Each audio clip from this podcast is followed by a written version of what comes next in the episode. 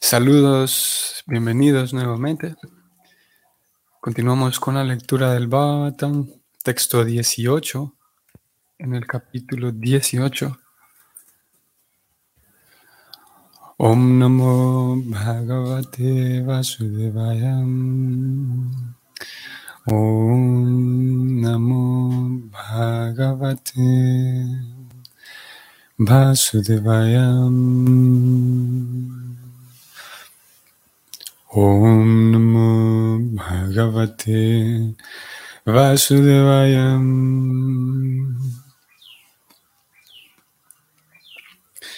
Suta Uvacham Ahovayam Jangmavrito Dhyahamsam Vriddhanuvrityapi Vilomayatam Dauskulyam Adim Vidonuti Shriram Mahatmanam Havidanayoham. La traducción es la siguiente.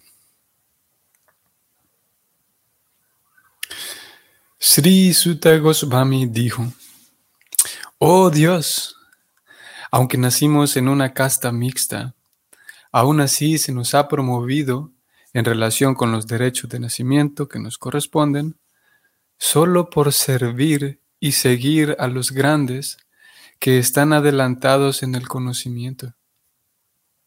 Incluso por el hecho de conversar con esas grandes almas, uno puede limpiarse sin demora de todas las insuficiencias que proceden de los nacimientos inferiores.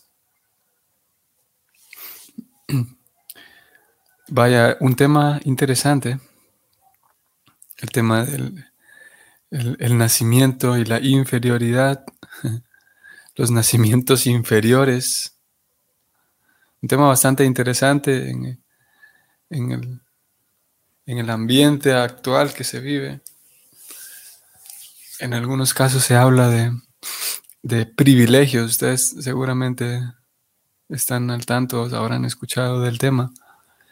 Y hay algún dentro del...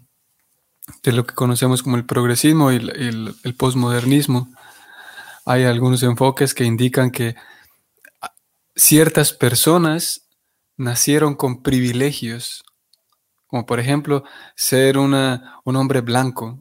Es una persona, él específicamente, un hombre blanco, nació con privilegios sobre las mujeres, por ejemplo, sobre los hombres y mujeres negros. Entonces hoy se habla bastante de eso, de privilegios, casi como si, como si esos privilegios fuera un pecado.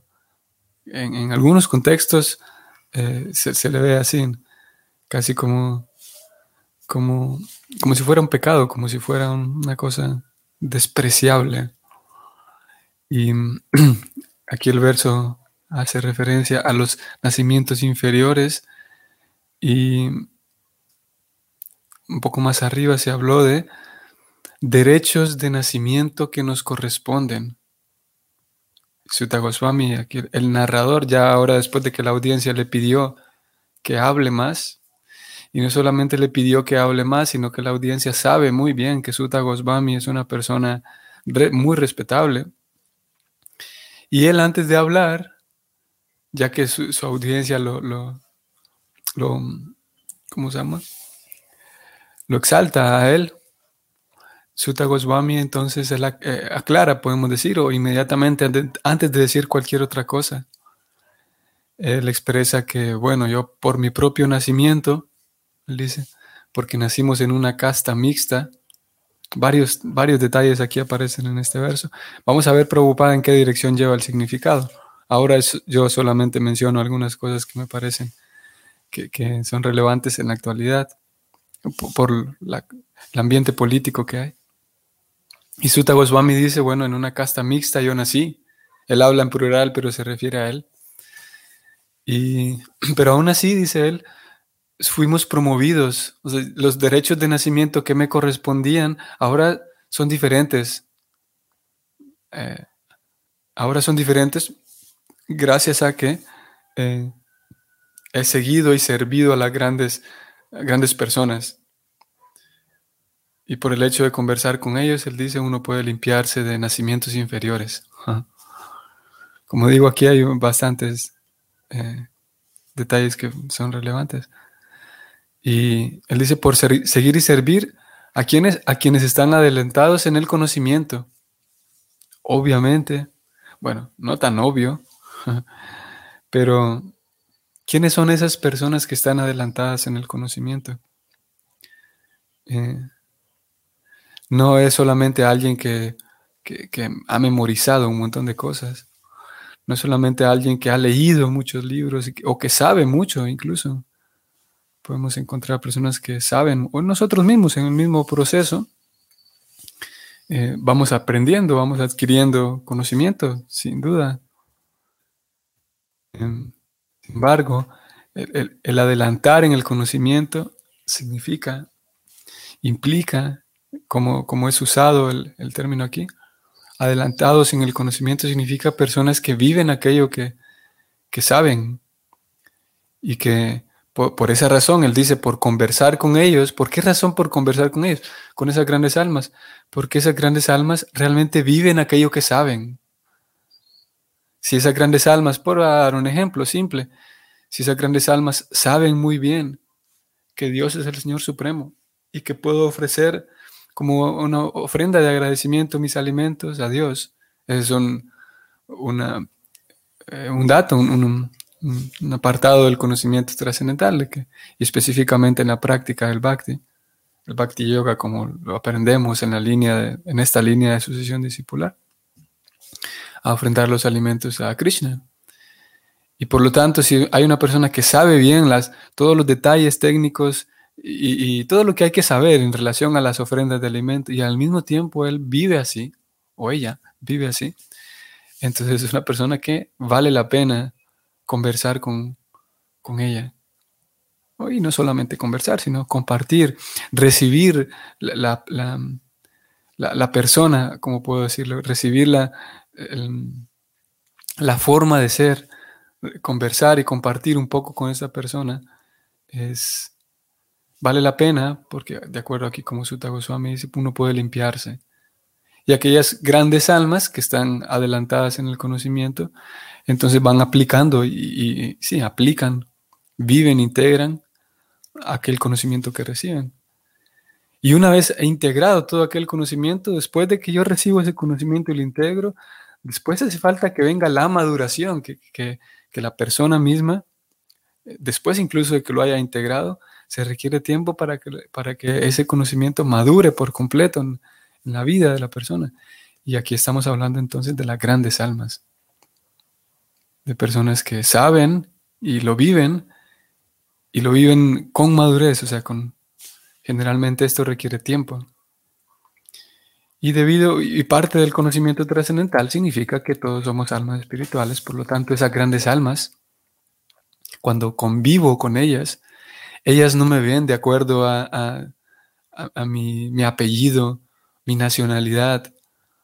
Ellas no hacen esa eh, discriminación despectiva de nadie, ni, ni despectiva de nadie, ni tampoco hacen una discriminación, discriminación eh, favorable, en el sentido de que esas grandes almas no es que están contentos de conversar con alguien con mejor apellido, con alguien con, con, con, mayor, con mayor cantidad de dinero.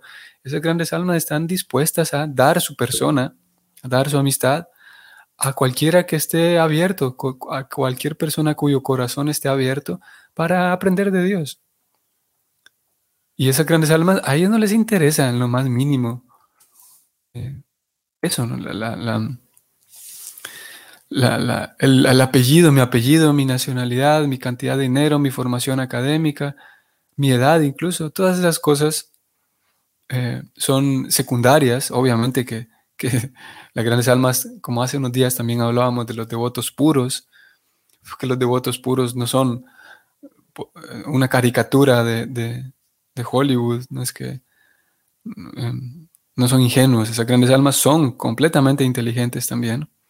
Y definitivamente que tienen en cuenta todo esto que ya dijimos, todas estas eh, características, la edad, el conocimiento, el apellido, posiblemente lo tengan en cuenta, pero no como algo principal, Lo principal, sus ojos están puestos, ellos por haber integrado el conocimiento trascendental, sus ojos están puestos en Krishna y en el alma. Y si hay un alma que está dispuesta a aprender, está dispuesta, deseosa de acercarse a Krishna, esas grandes almas a, abrirán completamente la, su vida, abrirán completamente su, su tiempo, su amistad, su corazón a, esa, a ese estudiante, digamos. Y obviamente se tendrán en cuenta lo, los, las otras características que ya dijimos. El, sin duda que se tendrán en cuenta la edad, el, el país y todo lo demás del estudiante. Pero como digo, y es por esa razón entonces que uno se limpia de esos nacimientos inferiores, digamos. Vamos al significado para no hablar más, porque es un significado en el que Prabhupada abarca varios puntos. El significado es el siguiente. Suta Gosvami no nació en una familia brahmana. Él nació en una familia de casta mixta o en una familia baja e inculta. Pero en virtud de relaciones superiores, como su relación con Sri Sukadeva Goswami y los grandes rishis de Naimisaranya, sin duda que la influencia del nacimiento inferior quedó erradicada. El señor Sri Chaitanya Mahaprabhu seguía ese principio en prosecución de las costumbres védicas y mediante su trascendental compañía elevó al plano del servicio devocional a muchos individuos de bajo nacimiento o a los incapacitados por nacimiento u obras, y los puso en la posición de acharyas o autoridades. Él afirmó claramente que a, cualquiera, a cualquier hombre o a cualquier persona, sea lo que fuere, o bien un brahmana o shudra de nacimiento, o un casado o un mendicante de la orden de la sociedad, si está versado en la conciencia de Krishna, perdón, en la ciencia de Krishna, se lo puede aceptar como acharya o guru, como maestro espiritual. Suta Gosvami aprendió la ciencia de Krishna con grandes rishis y autoridades tales como Sukadeva y Vyasadeva, y estaba tan capacitado que incluso los sabios de Naimisaranya querían ansiosamente oírlo exponer la ciencia de Krishna en la forma del Srimad Bhagavatam. De manera que él tuvo la noble asociación de grandes almas a través de los procesos de oír y predicar. Interesante esto. Ahora volvemos para mencionar algo en relación a esto. La ciencia trascendental, o la ciencia de Krishna, tiene que aprenderse con las autoridades, y cuando uno predica la ciencia, se vuelve aún más capacitado. Suta Gosvami tenía, pues, ambas ventajas, por lo cual se hallaba sin duda completamente libre de toda clase de insuficiencias procedentes de un bajo nacimiento y de agonías mentales. Este verso demuestra categóricamente que Srila Sukadeva Goswami no rehusó enseñarle a Suta Goswami lo referente a la ciencia trascendental, ni los sabios de Naimisaranya rehusaron oír las lecciones impartidas por este último a causa de su baja estirpe. Esto significa que hace miles de años no existía ninguna barrera basada en el nacimiento inferior que impidiera aprender o predicar la ciencia trascendental. Tal es el poder de los devotos puros del Señor. El agua del Ganges se considera que es pura y uno puede purificarse si se baña en esas aguas. Pero en lo que se, en lo que respecta a los grandes devotos del Señor, ellos pueden purificar a un alma degradada incluso con el solo hecho de que la persona de humilde cuna los vea, y ni qué hablar de si se relaciona con ellos. El señor Sri Chaitanya Mahaprabhu quería purificar toda la atmósfera del contaminado mundo, enviando predicadores aptos a todas las partes del planeta. Y aún queda en manos de los hindúes el emprender esta tarea de un modo científico y con ello hacerlo la mejor clase de labor humanitaria.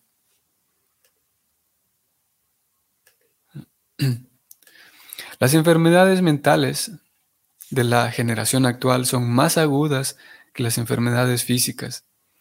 Es de lo más correcto e idóneo el emprender sin demora la prédica del Srimad Bhagavatam por todas partes del mundo.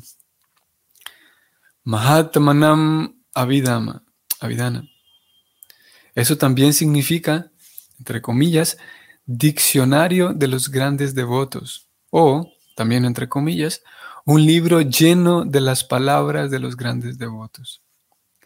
Ese diccionario de las palabras de los grandes devotos y de las del Señor se encuentra en los Vedas y obras afines, específicamente en el Srimad Bhagavatam. Fin del significado. Muy bien, aquí estamos de vuelta, felizmente de vuelta, hoy en lunes veinticinco de julio, ahora sí, entrando a la última semana del mes, y hemos aquí leído un tema muy muy interesante, realmente muy interesante, y en realidad hay, hay varios, varios asuntos aquí que a mí me parecen relevantes y llaman mucho mi atención, y creo que vale la pena detenerse un momento para hablarlos. Um, no sé si abarcaré a todos como quisiera, abarcaré a cada tema como quisiera. Bueno, punto número uno, vamos a comenzar diciendo que, que sí, en, en esa antigua sociedad védica había, para el buen funcionamiento social, había una diferenciación de, de personas por nacimiento. Cada, cada persona, de acuerdo a su, no de acuerdo a su nacimiento, sino más bien, principalmente de acuerdo a sus habilidades. Todo el, el, el, el esquema social era que cada persona, de acuerdo a sus propias habilidades vocacionales, entonces eh, la sociedad misma lo, lo, lo cubría, lo, lo acuerpaba, para que esa persona eh, se desenvuelva, se desempeñe en eso, en lo que es natural, y por lo tanto la sociedad se beneficie. Y entonces habían sacerdotes naturales, maestros, todos de vocación, maestros, líderes, eh, artesanos, productores, comerciantes, en fin. Y por supuesto los profesores de las comunidades se encargaban de dar todo un acompañamiento al niño para que eh, esa naturaleza vocacional fuera descubierta y fuera eh, respaldada, fuera apoyada. Entonces, por lo tanto, y como generalmente esas, esas vocaciones generalmente venían acompañadas por tradiciones enteras de generaciones y generaciones de familias que se dedicaban a lo mismo, porque generalmente el niño en un ambiente crecía educado en las labores de la familia, ya sea el comercio, como digo, la artesanía, la, la, la educación misma, la erudición, o había familias más sacerdotales, más dedicadas a la religión. Entonces el niño crecía envuelto en ese ambiente y generalmente cada familia por generaciones se dedicaba a lo mismo. Y había algunos casos entonces, como el caso de Suta Goswami, en los cuales el niño nace en una cierta familia, pero sus actitudes y sus aptitudes principalmente se desarrollaban de manera distinta. Por esa razón aquí se habla, Suta Goswami dice que yo tenía un nacimiento bajo. ¿Por qué razón un nacimiento bajo? Porque en esa sociedad, eh, y en toda sociedad, lo más importante siempre es la educación, siempre. Una sociedad educada es una sociedad que marcha hacia un buen destino. ¿Y qué más? Una sociedad educada en principios espirituales, en la ciencia espiritual. Aquí Prabhupada habló de la ciencia de Krishna en dos ocasiones, en este significado. Entonces, si la ciencia espiritual es la más importante, se considera que aquellas personas que se dedican a la enseñanza y se dedican a, a, a, al estudio y la enseñanza, como Prabhupada habló hacia el final del significado, al estudio y la enseñanza de la ciencia espiritual, esas personas son muy valiosas, en realidad todas, pero para, la, para el, el esquema social, ya que la educación espiritual mantiene viva el, el, el norte, mantiene viva la dirección espiritual de toda una sociedad. Aquellos que mantienen viva, por lo tanto, la educación espiritual y la transmiten, son muy vitales en la sociedad. Por esa razón se habla de nacimientos eh, bajos, porque eh, solamente alguien que realmente tenga la vocación era entrenado en eso, era entrenado en, en, se le encomendaba la valiosísima tarea de cuidar a otros y, y transmitir la ciencia espiritual. Obvio, sabemos, todos ustedes y yo lo sabemos, que hay, hay tantas personas que se dedican a cosas, a labores tan importantes sin vocación, como un médico, como un profesor incluso, que es que se requiere vocación para que el resultado sea bueno, porque estamos hablando de, de estudiantes, en el caso del profesor, que están aprendiendo, y si tiene vocación el profesor, el resultado es maravilloso, y si no la tiene, el resultado no es tan grato, y lo mismo con un médico, y hay otros ejemplos también. Por lo tanto, eh, se cuidaba muy bien de que quién se va a dedicar a, esa, a la enseñanza espiritual, y ellos eran los brahmanas. Entonces, Suta Goswami, a pesar de no haber nacido en una familia que por tradición y generaciones y generaciones se educaban en la ciencia espiritual, eh, pero él mismo tenía esa, esa cualidad, esa aptitud. Había nacido en una, Prabhupada dice aquí, en una familia de, de baja, eh, una familia baja e inculta. Si bien es verdad, ante, como se dice, ante los ojos de Dios. Y en esencia todos somos iguales en realidad, pero por diferentes eh, actitudes. Y usted, tal vez ustedes lo recuerdan, creo que esto lo traemos, ese es un tema del capítulo anterior, que, que creo que es del anterior, en donde hablamos durante varios días de la cultura. Ustedes se recuerdan que Prabhupada hablaba de la cultura, una persona que por su ambiente familiar eh, eh, es, es más, ha sido más cultivada, no solamente la cultura, y lo, lo hablamos en aquellas sesiones, la cultura no, solamente, no se refiere únicamente a a conocer de arte, por ejemplo, sino más bien el cultivo de la propia persona. Y todos sabemos que hay ambientes familiares en donde el niño no se le enseña a cultivarse a sí mismo como ser humano. Y esto no tiene que ver con el nivel académico ni económico de la familia. En ocasiones sí, pero una persona inculta, o sea, una persona que no se ha dado cuenta que ella como, como ser humano puede cultivarse. Cultivarse significa crecer, cultivar habilidades, cultivar, desarrollar actitudes, habilidades, y en fin de cuentas cultivar, tener un culto, así como rendirle culto a, a, a la divinidad. Y todos sabemos, y, y cada vez más, hay, tenemos tantos niños que crecen en ambientes en donde nadie les, les informa, porque no lo ven, por ejemplo, y porque nadie se los dice, de que uno puede cultivarse como ser humano. Eso se considera una familia baja. Y de ahí entonces podemos tener toda una, una, una gradación. De, imagínense un niño entonces que nace en un ambiente en el que todo el mundo no solamente se lo dice, sino todo el mundo está eh, completamente dedicado a la cultura, al cultivo de su propio ser. Y esas familias entonces, como dijimos hace rato, en las familias brahmínicas, que se dedicaban las, a las actividades religiosas y o, obviamente no solamente a la religión como cosa externa, sino más bien al cultivo mismo del ser.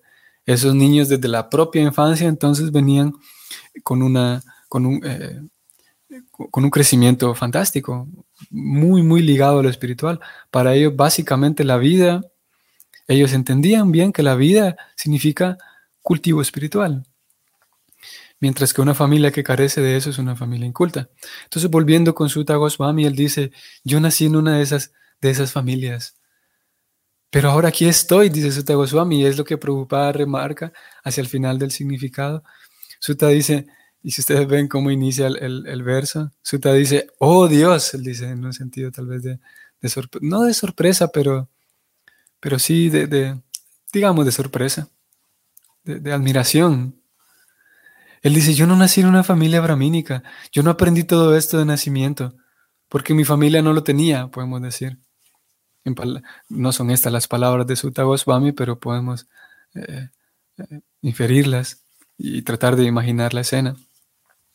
Y él dice, pero aquí estoy enfrente de todos ustedes. Y recordemos que todos ellos, los sabios, eran eso, eran sabios. Y muchos de ellos sí habían nacido en familias cultas, muy cultas de hecho. Muchos de ellos, pero aquí estoy, dice Suta Goswami, que no nací en una de esas familias, pero, él mismo lo dice en el significado, pero en realidad estoy aquí porque me acerqué a grandes almas. Entonces este verso apunta, Prabhupada habló también de la compañía de las grandes almas. Él habló de, eh, como él lo dijo fue, relaciones superiores, Prabhupada dijo en él. Ah, en la misma entrada del significado. Relaciones superiores. Y este es un punto muy, muy central hoy por hoy en la vida devocional, en la práctica del Bhakti Yoga para nosotros, aquí en el dos mil veintidós. Es importante, mmm, en la medida en la que, en, de la que podamos, en la medida en la que nos, nos sea posible, eh, vincularnos, acercarnos, a buscar relaciones superiores. Esto significa tratar de encontrar a personas que, que yo veo basado en las escrituras, basado en lo que comprendo de los libros. Yo veo que esta persona tiene seriedad. Yo veo que esta persona, eh, sí, está dedicada a lo que, a lo que se dice en los libros. Por lo tanto, voy a buscar la relación con él, con ella. Y eso es un punto interesante también, como dije al inicio. Este verso posiblemente lo leamos mañana también para abarcar otras cosas que están quedando de fuera. El tema de la asociación, ya que el verso habla de ello, hay ocasiones en donde uno podría decir, bueno, es que aquí no, no, hay, no hay devotos puros. Los, los libros dicen que uno tiene que relacionarse con grandes almas, devotos puros. Y lo cierto es que los mismos libros que nos dicen que para avanzar hay que relacionarse con devotos puros, los mismos libros nos describen qué es el servicio devocional puro. Nos, los libros nos dicen qué, qué es un devoto puro. Y al leer esas dos cosas, al informarnos y al estudiar de qué es el servicio devocional puro y qué es un devoto puro, como consecuencia y como conclusión natural, los libros nos dicen, hey, es que un devoto puro no es una cosa de que a la vuelta de la esquina me voy a encontrar un grupo de devotos puros, así maduros, consolidados y situados. No es algo tan, tan fácil de conseguir. Por esa razón, en algunos ambientes, en algunos eh, sí, ambientes devocionales, ambientes vaishnavas, da la impresión de que aspirar a ser un devoto puro es demasiado pretencioso, porque los libros nos informan eso, de que el servicio devocional puro no es una cosa así tan, tan, tan barata.